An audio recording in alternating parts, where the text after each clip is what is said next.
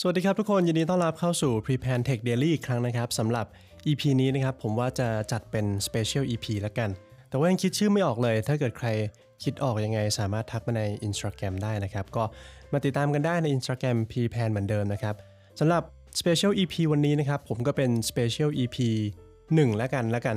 ก็ผมตื่นเช้ามานะครับ แล้วก็ถ่ายฟีด Facebook ไปเรื่อยๆ นั่นแหละ ทีนี้เนี่ยผมก็เห็นโพสต์โพสต์หนึ่งครับที่เขาบอกว่า จ้างช่างต่อเติมบ้านแล้วช่างหนีครับ วันนี้เนี่ยผมก็เลยจะมาเล่าให้ฟังว่าเหตุผลที่ทำไมเราถึงอาจจะเจอเหตุการณ์แบบนั้นแล้วทำไมเขาถึงหนีนะครับให้ทุกคนได้ทราบกัน เพราะว่าอย่างที่เคยบอกไปใน EP แรกๆนะครับว่าผมเนี่ยก็จบเป็นวิศวกรโยธามานะครับ เพราะฉะนั้นเนี่ยก็จะมีความรู้เรื่องช่าง แล้วก็ผมก็ผ่านงานต่อเติมบ้าน ผ่านงานสร้างร้านกาแฟมานะครับ เพราะฉะนั้นก็จะเข้าใจเป็นอย่างดีว่าทำไมนะครับถึงเกิดเหตุการณ์แบบนี้ อันดับแรกก็ต้องบอกก่อนนะครับว่าปกติแล้วนะครับถ้าเกิดเราจะหาช่างต่อเติมบ้าน หรือว่าสร้างบ้านเนี่ยถ้าเกิดไม่ได้มีคนรู้จักเราก็ต้องหาตามอินเทอร์เน็ตต่างๆ ใช่ไหมครับซึ่งก็แน่นอนว่าเขาไม่รู้จักเรา ไม่ได้มีส่วนได้ส่วนเสียกับเรานะครับแล้ววิธีที่เราเลือกช่างเราเลือกไงครับส่วนใหญ่นะครับก็จะเลือกจากราคานั่นเอง เพราะว่าเราก็อยากได้ราคาที่ดีที่สุด ราคาที่เราสามารถจ่ายได้ง่าย แล้วก็เอาไปทำอย่างอื่นได้มากที่สุดถูกไหมครับอันนี้ก็คือจุดแรกครับ ก็คือ 1 เลย เราเลือกที่ราคาครับ เวลาที่เราเลือกราคาถูกที่สุดถามว่ามันมันผิดไหม มันไม่ผิดครับ จริง ๆ มันเป็นหน้าที่ของทางผู้รับเหมาหรือว่าช่างที่เขาจะต้องคิด ต้องคำนวณว่า เฮ้ย งานต่อเติมงานนี้สเกลประมาณนี้คุยกับลูกค้าแล้ว ราคามันอยู่ที่ประมาณนี้เขารับไหว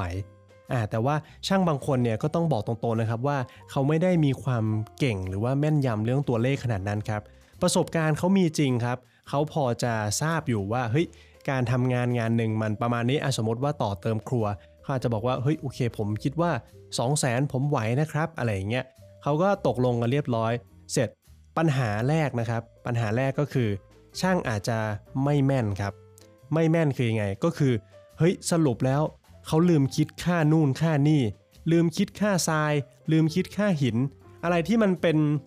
สิ่งใช้งานที่มันอาจจะไม่ได้แบบว่าคิดได้ชัดๆอะอ่าเช่นว่าสมมติว่าเขาอาจจะคิดว่าเฮ้ยเขาต้องซื้ออิฐเท่านี้ก้อนโอเค แต่เขาลืมคิดว่าเขาต้องซื้อปูนด้วยนะ แล้วในปูนเนี่ยมันมีส่วนผสมของน้ำหินทรายอะไรพวกนี้นะครับพอเขาลืมคิดจุดนี้ มันก็จะเริ่มเข้าเนื้อเขาแล้วเขาก็จะเริ่มช้าลง เริ่มออดแอด เริ่มทำงานช้าอันนี้เราก็ต้องไปคุยกับเขาตรงๆครับ ถ้าเกิดว่า คุณเป็นเจ้าของบ้าน คุณเป็นเจ้าของอะไรสักอย่างแล้วคุณเข้าใจเขา คุณก็บอกตรงๆว่า เฮ้ยพี่พี่พี่ต้องการบัตเจตเพิ่มไหม เพราะว่าผมรู้สึกว่าตรงเนี้ยพี่ลืมคิดหรือเปล่า ถ้าเกิดคุยกันได้แบบนี้ ผมว่ายังไงช่างก็ไม่หนีครับ แล้วก็อย่างที่สองนะครับปัญหาที่สองก็คือเจ้าของบ้านส่วนใหญ่ จริง ๆ ผมไม่ได้อยากว่าทุกคนนะ แต่ว่าผมเข้าใจดีว่าเวลาที่เราเรียกช่างมาทำงานเนี่ยเราคิดแบบหนึ่งแต่พอช่างมาเราเปลี่ยนใจครับ เช่น เราเราบอกว่าเฮ้ย พี่ผมว่าก๊อกน้ำไปอยู่ตรงนี้ดีกว่า พี่ผมว่าตรงนี้ผมขอเจาะช่องระบายเพิ่ม พี่ครับตรงนี้ผมทำหน้าต่างดีกว่าอะการทำงานพวกนี้นะครับไม่ว่าจะเป็นงานแก้ หรือว่าอะไรที่มันเพิ่มเติมขึ้นมาเนี่ยมันก็จะมีค่าใช้จ่ายทั้งหมดเลย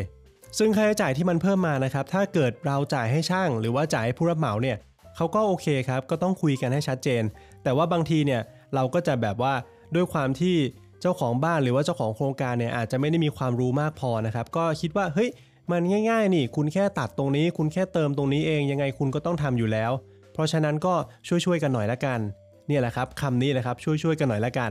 คำนี้ก็เป็นเหตุให้ช่างแบบโอเคครับเดี๋ยวผมช่วย แต่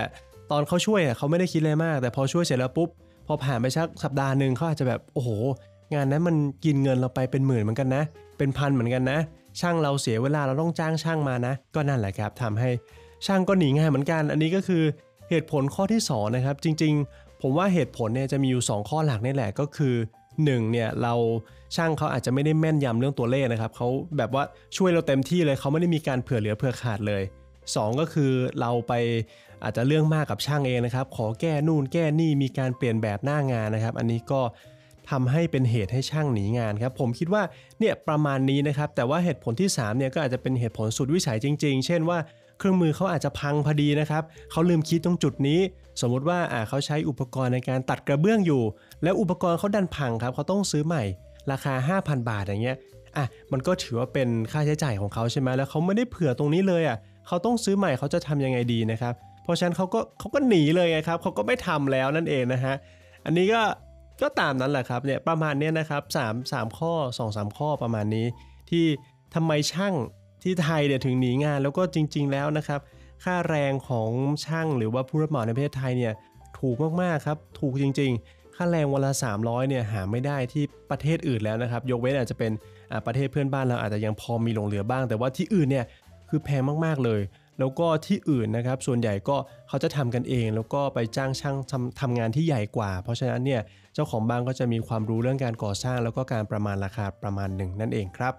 ก็ Special Episode EP 1 วันนี้นะครับหวังว่าจะเป็นประโยชน์กับคนที่กำลังจะต่อเติมบ้านก่อสร้างบ้านหรือว่า เออกำลังคิดจะหาช่างนะครับ ก็หาช่างที่ไว้ใจได้นะครับ ที่ใกล้ตัวเราที่เขาจะไม่หนีงานเรา แล้วก็พยายามคุยกับเขาดีๆนะครับ ว่าเอ้ยสโคปมันเป็นยังไงคุยให้ชัดเจน ไม่ใช่บอกว่าพี่ต่อเติมครัว พอเขามาปุ๊บเอ้ยพี่ทำห้องน้ำให้หน่อย พี่ทำซิงด้วยได้ไหมอะไรอย่างนี้นะครับเขาก็จะลำบากใจ ช่างมงคลใจดีมากๆครับเขาก็พยายามช่วยเราเต็มที่แต่ว่า เอาจริง ๆ แล้วมันคือการเอาเปรียบเขาอะนะครับ ก็ขอบคุณที่รับฟัง EP 1 ครับ ไว้เจอกันใหม่ Special EP อื่น ๆ หรือว่า P Pan Tech Daily เหมือนเดิมนะครับ ก็ EP 2 ออนวันนี้แหละ CS 2022นะครับ เดี๋ยวผมจะมาพูดเรื่องอะไร รอติดตามกันอีกที